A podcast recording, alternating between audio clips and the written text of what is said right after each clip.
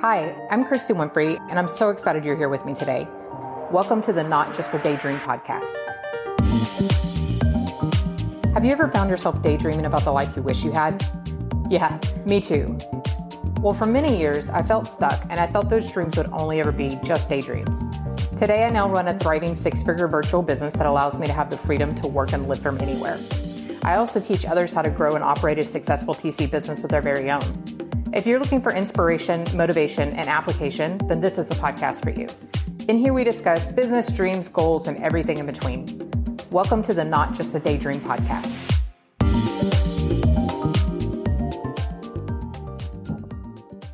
Hey guys, welcome to today's show. Today I have the honor of interviewing Mike Swenson.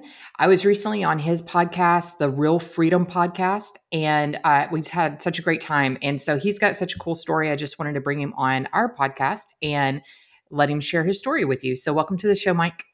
Awesome. Thank you so much for having me on, Christy. I'm so excited to be here. Yeah, absolutely. Thank you.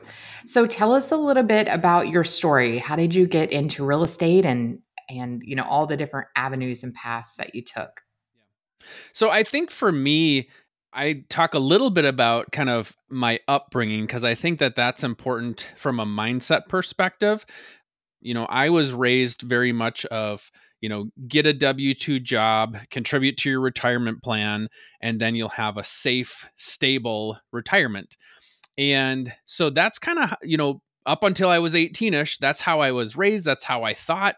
Um, and so it was get a good job, contribute to the retirement.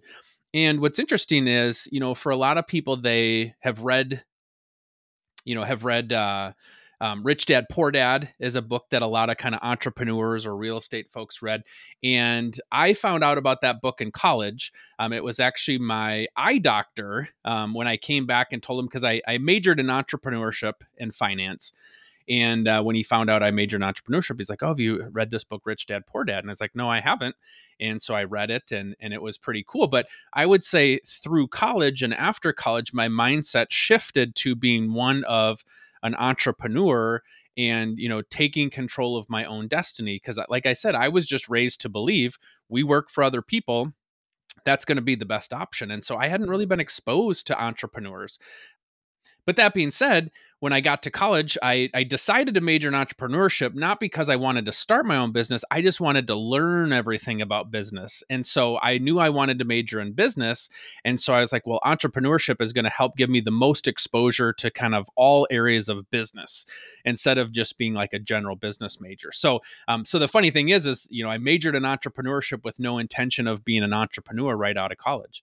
And, uh, and so I learned a lot it was fantastic. And then I decided I needed to get a real job out of college. And so that's where I added the finance piece. So a, a company would hire me because, you know, people wouldn't hire an entrepreneurship major. And so, uh, got a job uh, doing accounting and finance for a, a nonprofit. Um, worked there for two years. That job rolled into an operations type role, um, which I did for the next eight years. And then after that i realized i wanted more and and i knew that i had more potential. I was kind of looking for my next big thing and then i found out about uh, a real estate team that was looking for a lead admin type role. And so i said hey for what it's worth like i've done all these admin ops related stuff managing people leading people in the nonprofit sector so you know i'm not sure is this something that you're okay with? If you know would i even be a fit to apply the the quick pause point is I I flipped a few properties on the side. I worked construction in college, um, so I loved working on homes, and so I dabbled in some stuff on the side while I was working for the nonprofit. So this was kind of my gotcha. chance to put those two things together, um, and so you know, I, I reached out and I said, you know, for what it's worth, this is what my background is. You know, is would you even be interested in hiring me? I thought you maybe had to have real estate experience, and so interviewed for the job, got the job, and uh, worked for a, a large residential real estate team. Eventually, I became the COO and uh, ran everything on the admin ops side we grew that to about 50 agents doing 600 transactions um, back That's in awesome. 2019. And then really, I was at the point where I was ready to finally be the entrepreneur that I learned about. And, you know, I always tell people it just took me 20 years to finally use my major. I know some, a lot of times people don't use their major in college, but I, I did. Right. It just took me 20 years to do that. So, right. It's usually the other way around. You start, start out using it and then end up going to something else. Right. Right. So, yeah, then I launched my own real estate team um, kind of end of 2019 leading into 2020 um, shifted that to focusing on working with investors after about a year because I just love investing myself and helping investors. And so then we had an, uh, an investor focused real estate team for a couple of years. And then just a couple months ago, I merged my team into a much larger residential team, um, the Pinnacle team. And uh, we are launching an investor division that I'm heading up and, and leading. And so Nice. So my kind of passion is working with investors, helping people invest in real estate. And then I have my Real Freedom podcast on the side as well, where we kind of talk about similar things, building financial freedom through real estate. Awesome. So have you been like consistently flipping properties and doing that even whenever you joined the team? yeah, so I I would say have a a love hate relationship with flipping. Um, so I I had some flips that worked well when I was younger. And then I kind of house hacked my own properties. So I, you know, kind of a slow flip, I guess you could say. Mm-hmm.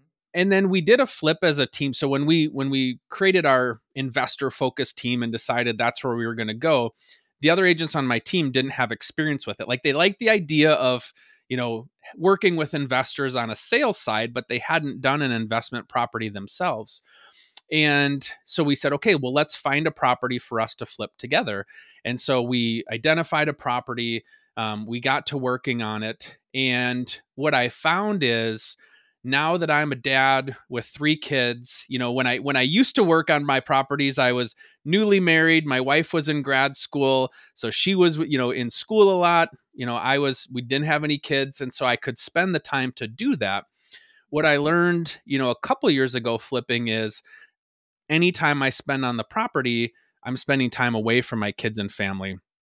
And you know, and this was a little bit post COVID when, you know, working, you know, finding people that uh, wanted to work, could work. We were still kind of wearing the masks. And so finding vendors you know in the time we needed to find them uh, you know it just it took long. We had kind of that supply chain problem of getting products vendors getting their products in and so we ended up doing a lot of the work on the property ourselves. And the thing is is to my own detriment i love working on those types of things and so i got sucked in to doing that. And what ended up happening is i would go go there in the morning i would do some kind of real estate agent type work for an hour or two go to the property, work from about 10 till 5, come home, have dinner with my family, and then from about 8:30 till 2 a.m. I would go work on the house. Get home Gosh. at 2:30 in the morning, wake up and do it again, and then Saturdays all day and Sundays most of the day I would be at the property. And so now my wife was essentially a single mom raising our kids because I was working on the property. And so what I was like, "Hey, wait a second, I'm doing this for my family and it's actually pulling me away from my family. And so at that point, we decided we're not going to do flips anymore unless we had a good plan in place to have vendors working on it. I'm not going to do it, even though I love doing it. Like I said, to my own detriment, I kind of get sucked into that type of work because I love to do it. Yeah. And so now we're working on larger properties. And so we've done apartment buildings. Uh, we closed on a, a, 25 unit apartment building about a year ago. Um, we flipped 11, 11 units out of that through a property manager. So now I'm an arm's length away from getting sucked in to doing that kind of stuff. Um, and then we're under contract on a 20 unit property that's going to close here um, in about a month. And so I think for me, it's it's probably I like the economies of scale of the larger properties, and then it, it's it's a healthy arm's length away where I can't I can't go work on it or get sucked into those things, and so leveraging my time working through great property managers is is kind of where I see my future there. So yeah, okay. probably the days of the the single family flip slinging a hammer are done for me. So yeah, yeah. Well, I like you said, I mean the the purpose of the business and stuff and to bring in more finances is to create that life with your family that you want and it, and it was good that you recognized that you weren't able to spend as much time with your family because of that. And when and when were you sleeping either? You know it didn't sound like you had much sleep in there. Yeah it was difficult. It was difficult and i you know i even physically i had complications that came up from that where like i could feel like blood wasn't fully circulating through my hands oh, and i'm no. sure it was just kind of a complication of like just overwork and overstress and and then right. the physical labor and you know i'm not as young as i used to be and that takes its toll and and so right. yeah i was just like this my highest and best use is not doing that at this point in my life and yeah. so um so leveraging through others and i can be more helpful for doing things like now like we're helping to identify great properties that people want to invest in with us and using my experience to help them fund properties i think that's really where my highest and best use is now in terms of investing in real estate versus you know slinging a hammer and painting the mm-hmm. house myself. Yeah. Are you starting to see more and more investors like getting back into the market now that things are are sitting on the market a little bit longer a lot of people are waiting and seeing on the sidelines it feels like. You have you know sellers so so sellers selling investment properties are looking at what did this property sell for last year? And they're like well i want that or i want more than that. Mm-hmm. the reality is is the interest rate is way higher than it was previously and right. so for the buyers, they want to buy something where the numbers make sense. And it's a lot harder to get the numbers to make sense at an 8% interest rate than it was at a 4% interest rate or a 5% interest rate about a year ago. And right. so you've kind of got this standoff where sellers want top dollar, buyers can't get the numbers to work or get a property to cash flow.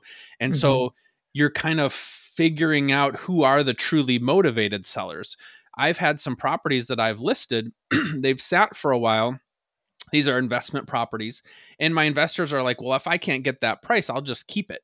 And I think yeah. that's the other thing too that's different about residential versus an investment property is, you know, if I'm renting out this house for, you know, as a, a duplex for $1,200, $1,100 per side, I'm getting $2,200, $2,400. Like I don't need to sell this property for dirt cheap at a low price because it's making enough money right now as it is and so that's kind of where we're at right now is is the people that have to sell are probably pricing it in a way that's going to cause it to sell the people right. that are kind of like eh, it'd be nice to sell are okay hanging on to it and then the buyers are just looking for anything and everything that they can get their hands on where the numbers work and it's just it's fewer far between than it used to be and and it's not going anywhere for probably the next year or two and so right. you've kind of we're going to see what happens. You know, you've got to be creative.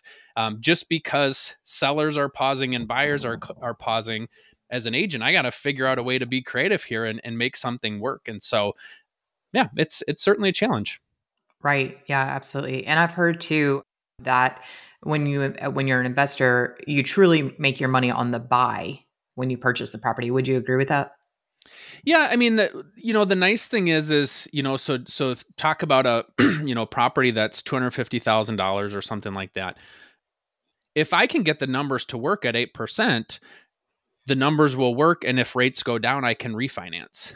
Mm-hmm. And I think that's where, and what we'll see is when rates go down, buyers are going to flock to the market and prices mm-hmm. are going to shoot up. And so. I think right now it's like if you can find a property that works, you better be buying it because the worst if, if the numbers work today, you know, rents are going to continue to go up as long as you can mitigate your expenses. If you can make the numbers work at a, you know, 7 8% interest rate, you're good because it's not like you're ever going to refi for a higher rate because you have to, right? If you refi, right. it's because you choose to. And right. so if the rates go down, you can refinance down if you want to, but if the numbers are already working at the at today's rates, you're good to go. So then you can hang on to that. Well, if rates go down, you refi, prices can shoot up because now all these buyers that don't want to buy at 8% are going to buy at 5% sometime in mm-hmm. the future, 6%. percent mm hmm well then now the prices are going to go up and then you can sell it. So I think right. yeah, if if this is the time, you know, I, I remember hearing this on a, a real estate investment podcast a while ago. If everybody's running away from the, the fire, you want to be the one figuring out how to run into the fire. And that's what's happening right now. A lot of investors are like, well, I'll just wait till the rates come down. Well, guess what? Everybody else is waiting for the rates to come down too. Right. So when they do come down, you're going to have a lot more competition. And so we have negotiating power here on these properties where you can negotiate some concessions you can negotiate a lower price or fixes and things like that where you know 2 years ago after an inspection if something came up the oh, seller oh, yeah. would tell you to kick rocks if you asked them to do anything because there's four other buyers lined right. up behind you to buy right. it underneath you if you back yeah. out so so yeah if you can if you can get the numbers to work now great time to buy and then worst thing that happens in the future is you refinance at a lower rate and get a better payment Absolutely. Well, and I, I'm not sure about like um, in your city, but here in Houston, we're not really seeing prices go down that much. I mean, yes, they are, maybe they've dropped just a little bit, but they're just not inflating as fast as they were over the past two years, but they're still going mm-hmm. up. And so, eh, like you said, when the when the interest rates come down, we're going to have that crazy market again. Mm-hmm. So, so if somebody was wanting to start getting into real estate investing, what would be some of like the top tips that you would give them? Yeah, so I would say find a place to get started and get started. So many people have this paralysis by analysis, and there's a lot out there. I can flip, I can, you know, buy single family homes, multifamily homes, I can do mobile homes, um, all these different things. and so for a lot of people, it, they they become a consumer of education on real estate investing and don't take action. And yeah. so, you know, I just got off of a podcast interview from a guy who got his start in college and he's like and we just figured we had to get our first property and once we got our first property everything else would kind of flow from there and that's the truth you know you may want to do mobile home parks in the future maybe you start mm-hmm. with a mm-hmm. single family home right now to learn because your first property is going to be where a lot of your learning happens and then it's going to get easier and easier and easier so you got to right. figure out how to get started and so i just advise people you know scratch and claw and figure out how to a way to get something so if you can't afford it yourself can you find a partner there's lots of people experienced people out there that are willing to work with you I always tell people, I, I, call it the value triangle. So if you think about three sides of a triangle, you've got time on one side, money on one side, and expertise on the other side. And do a self assessment and look at what can I bring to the table of a transaction. Um, if I don't have a lot of expertise and if I don't have a lot of money, well, then I probably got to figure out a way to have some time to pour into this. So I might be the sweat equity person, right? Mm-hmm, I'm going to mm-hmm. be the one swinging the hammer, you know, working on stuff late at night to get the experience. And maybe I find an investor partner who has the money. They may or may not have expertise, but they don't have the time. And so your large amount of time can pair well with somebody who has money and maybe some expertise because they've done it before and they can help you. And so mm-hmm. you just got to figure out a way to to get in and get started. And it does look different for every person. And so it's kind of hard to put a blanket statement on that, but you just sure. got to figure out like how do I get in the game somehow? Or can I partner with somebody on a property where we each put up half the money? Um, but if you don't have experience, that's probably good to find somebody with experience and say, hey, I'm looking to grow. How can we do this together? Um, and then it, it takes a little bit of time, but I'm, I'm happy to talk through kind of each situation with people if, if they want to reach out because it, it is different for everybody, but, but you can't let the fear of failure stop you from getting in. Right. And so it's like I said, most people, they consume content and they kind of have this paralysis by analysis but they don't take action but you're you know it's like i'm not going to get my my master's degree in real estate investing by not investing. You've got to get mm-hmm. in the game and that's where all your lessons are going to come from from learning. What would you say as far as like you know, let's say you are going to get a a single family home and you're going to hold it for long like a long-term rental. What are your thoughts about investing in a different market than not your local market because maybe affordability is not there in your local market, but you could go to I don't know, like Oklahoma and maybe there's affordability there for your first rental, would you con- would you consider that, or do you think that's a bad idea because you're too far away? Yeah, so I think you know you've you've got to look at there's kind of two two ways that people win in in investing in real estate: cash flow and appreciation. And so I kind of pictured as a as a sliding scale. So on one side you've got a ton of cash flow, no appreciation.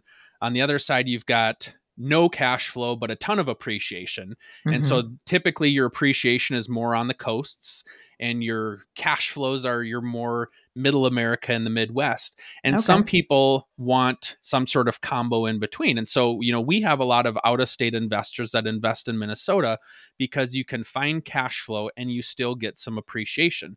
Um, but there's markets out there that are, are cash cows for, for cash flow, but you, you can't hope to get appreciation. And so, um, and especially with the economy these last few years, you know, things have swung in a few different directions. So I would say a, a a lot of people like to get a start on the cash flow side because bringing in properties that start to bring in some cash flow now gives you some consistent income coming in that you can then use for future properties it's hard to buy i mean you may want to buy you know some people that are on the appreciation side say well i make a lot more in appreciation than i ever will on cash flow and that's true but if you're buying a property that is losing $800 a month in cash flow can you afford to yeah. pump $800 a month into this property even though you might make tens of thousands of dollars of more on the sale and right. so for most people that's not a reality and so so you want to kind of assess on on cash flow versus appreciation and then to your point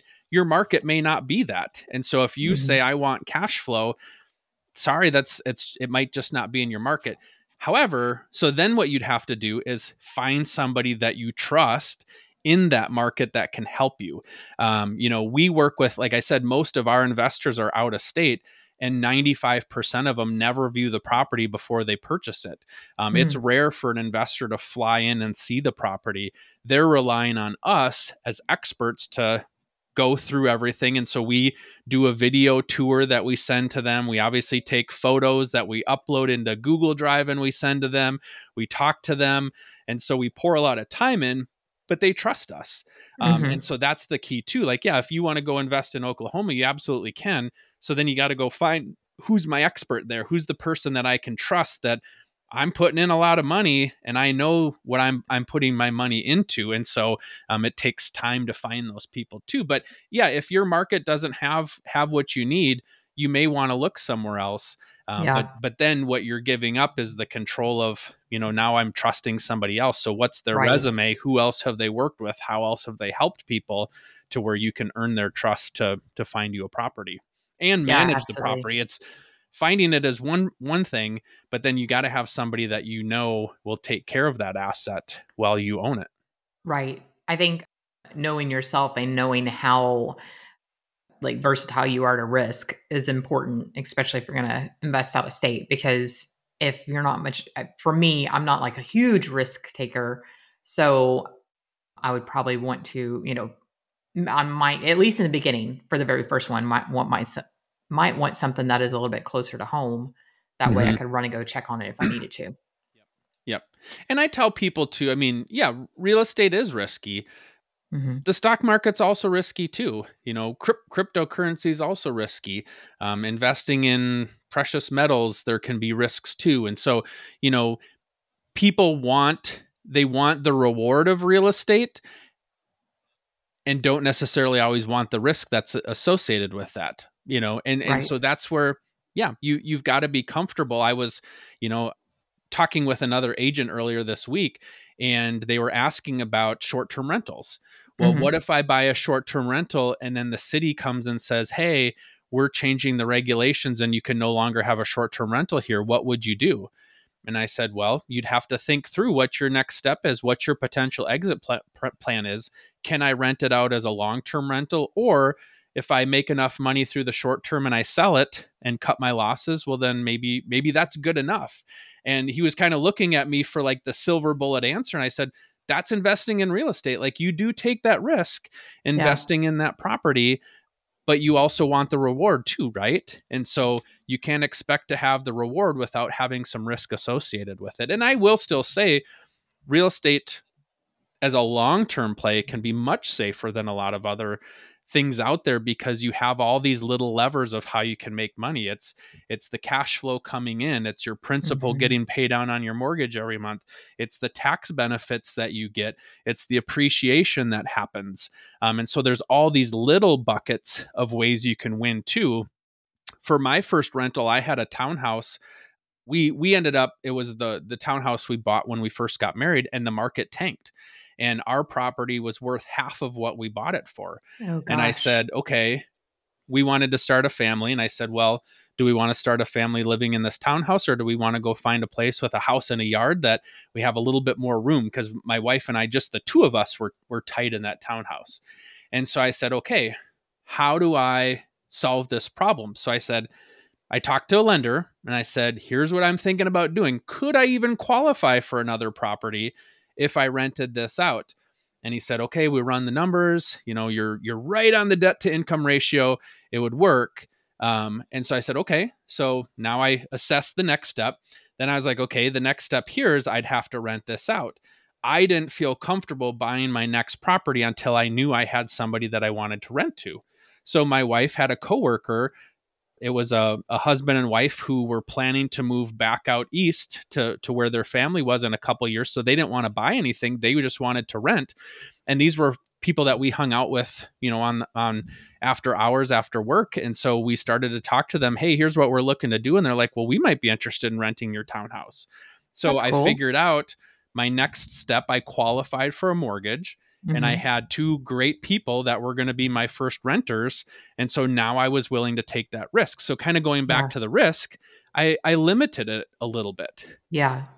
So we ended up renting renting that out. They only stayed there a year. And so then I had to go find a new renter, you know? And so, but it was knowing I had that first year covered, bought me a little bit of time, made right. me comfortable taking that risk.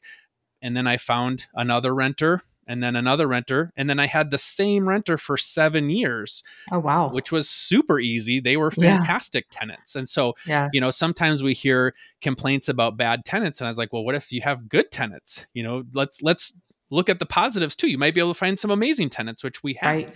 and so right. that's really how i got started and so you know going back to my advice of you got to figure out a way to get started for me I was underwater in my home. All of our neighbors foreclosed and short sailed. I said, mm-hmm. no, I'm going to stick with this property, but how can I make it work? And mm-hmm. I found a way to make it work. And then that led into the next property, which led into the next property. Um, awesome. But it's about, and I learned a lot through that process. So it's, it's right. how to get started to get better. Right. Oh, that's a good, that's a good, good point. Yeah. Get started to get better. So you mentioned that you have an investor agent mastermind group. Would you touch on that a little bit? Yeah. So kind of going back, I, I I I saw in real estate, there's so many people in real estate as agents on the residential side, admin side that just don't know enough about investing in real estate and leveraging this gold mine of opportunity that they're in in real estate. Mm-hmm. And the example that I use is you know if if i was a, a, trader on wall street and i got inside information about a stock and I went and bought it and I made money off of it, well, I can go to jail for insider trading, right? So I'm using my inside intel to help me make money. That's illegal on Wall Street. Right. But in real right. estate, it's perfectly legal. I have the MLS, I have amazing vendors, lenders, tax people. There's all all the trades people plumbers, electricians, and all that. I'm sitting on all this knowledge and information and tools and resources and people and I'm not leveraging it to the best of my ability to help my financial future. And I, I see in these Facebook groups where these realtors are like, well, what's your what's your retirement plan? And a lot of them say, well, I just love my clients so much I'll just work till the day I die. And that might be true, but what if you what if you work to the day that you die because you wanted to, not because you're saying that because the reality is is you don't have a retirement plan. Right. I was talking with with somebody the other week that's 60 years old in real estate and they're like i got to get my retirement figured out i'm 60 it's like Yeah. Yeah. What's the two best times to plant a tree? 20 years ago, Yeah. right? Or today. Yeah. So you hadn't Uh-huh. you didn't do it 20 years ago. So now we got to start today. And so I saw these people in real estate that just didn't know what to do to leverage this great entrepreneurial playground of opportunity to build wealth and gain time and financial freedom. So I launched my podcast to highlight people that are in real estate doing what they love, working on building, you know, building their future. And so this is just kind of an extension of that. So I was like, what's another way that we can you know the podcast is fantastic i love the content we're putting out there but i want to do something more one-on-one helping people and so Yeah. um, i put together this uh, investor agent mastermind group where it's people in real estate that either want to work with investors and learn the basics of investing in real estate or they want to do it themselves and kind of figure out a path so i put together a mastermind group uh, we meet every week um, we've got a facebook group together and we're just helping each other on how do we how do we grow our our real estate how do we help make more money through more closings of helping investors um, but it's just a group of agents any state any brokerage and even you know non-agents. We haven't had any non-agents but if you're if you're in real estate but um, you're interested in just learning more about investing great and so it's a it's a group um, right now we have it free for people to join um, we're just building community um, helping educate on how do i find a deal how do i analyze a deal how do i present a deal to an investor and there's all these other things that we can work on in the future. So um, it's really just helping people helping to kind of hold their hand a little bit more give them kind of the the next couple of steps in their investing journey or their sales journey working with investors to help them build wealth That's awesome. How does somebody go about finding that group? yeah so you can go to agentinvestormastermind.com um, and so agentinvestormastermind.com um, and and check it out and and see what's on there but then if you want to reach out to me like i mentioned you know as of the time of this recording we're just having it free for people to get into it and and kind of build that initial community um, you can just reach out to me it's mike at real freedom. It's r-e-l freedom.com um, and i'll get you the, the promo code to make sure that you get in for free but it's really just to to help people help people on their journey and and the reality is is it takes time right? Like you're not going to start to learn about investing in real estate in the next week buy your first property and so Yeah. for a lot of people it's it's delayed gratification. It might take three six 12 months of working at this thing to go get your first property and for a lot of people that you know they want to hey in two weeks i want to learn everything i need to know it's just not like that it, it takes time but it, it's also a lifetime path where Right, if i learn something now i'm going to be able to build and build and build more and more knowledge to make more and more money as we continue to grow Absolutely. Well, I'm so glad that you put or gave us that information and how to find you. Uh, so mm, we're kind of coming to a close. So I have my closing questions, but usually that's my last one. But uh, how else can somebody find you? Are you on Instagram? I know you said y'all have a Facebook group, but um, how would somebody find you? Yeah, so uh. Facebook's great. Um, Mike Swenson. Um, hopefully, there's not a ton of them out there. Um, LinkedIn is another great spot. So if you if you find me on LinkedIn, um, that's another one. And then yeah, my, you can feel free to email me at any time, Mike at Real Freedom, and that's R E L Freedom.com, and reach out. And and I just love helping people. So it's even hey i don't even know what i want to do in real estate or um, you know i did this one thing and i don't know my next steps like that's exactly the type of conversation i love having with people to help provide some clarity um, on on figuring out what your next couple of steps are for your future path in real estate because my path's changed too you know it, it it changes and that's okay um, but it's you know you don't always know the next step until you take that step so That's right. Yeah, wholeheartedly believe that. So, what are a couple of, or, or what is a book or a podcast that's been super influential in your life? Yeah, so for me, I mean, I, I guess I mentioned it before, Rich Dad, Poor Dad, and I know that's kind of the answer that most people, a lot of real estate it's a good investors book. take. It's It good book. it helps you to think differently about how you approach life, um, and how you approach, you know, what you're going to spend your time on and what you're going to spend your money on.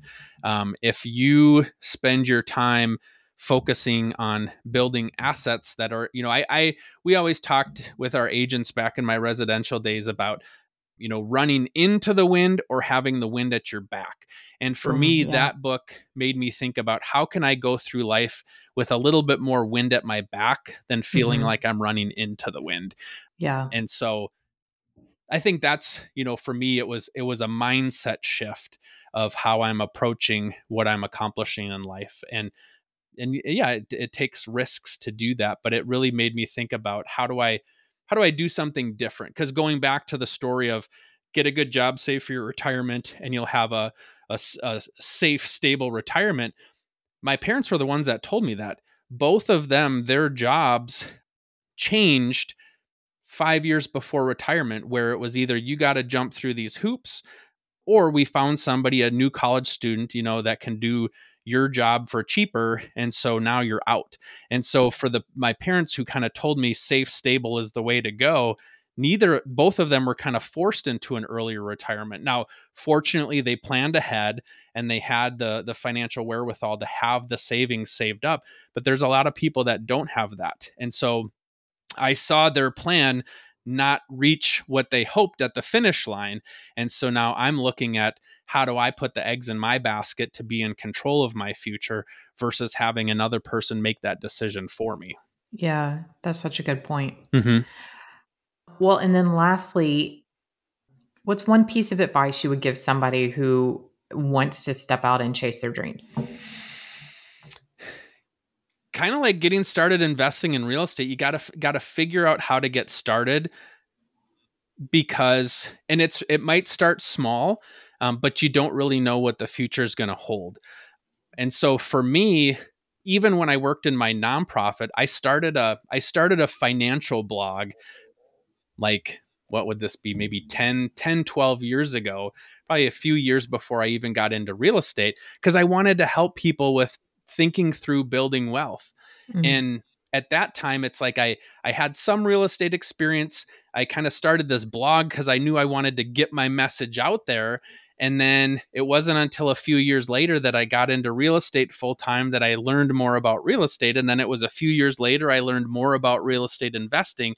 And here i am now an agent that works with investors invests in apartment buildings and runs a podcast talking about building financial freedom that all started because I, you know, rented out my first property because uh, I had to, and I started this blog, and then I got into real estate, and and these little pieces start to build up more and more momentum, and so figure out a way to get started, whatever you're excited about or whatever lights you up.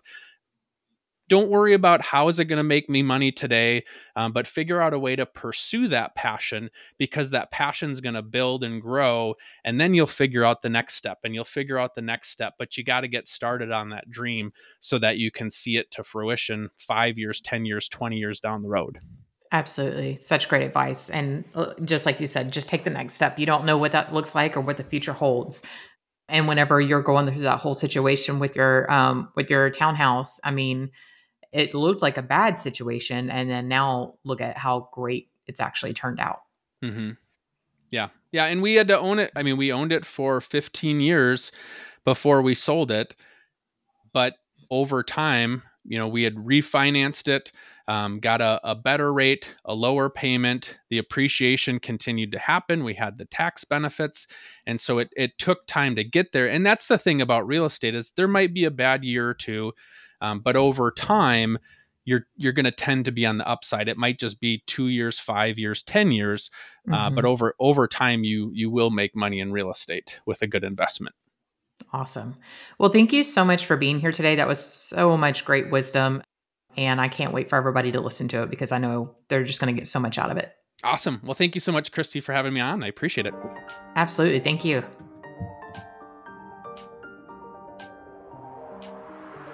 Thanks so much for tuning in today. If you'd be so kind and leave me a quick review, I would love to hear from you. You can also connect with me on Instagram at Christy Winfrey. If you enjoyed today's episode, please hit that follow button. And until next time, keep chasing those dreams, my friend. Remember, you are worth it.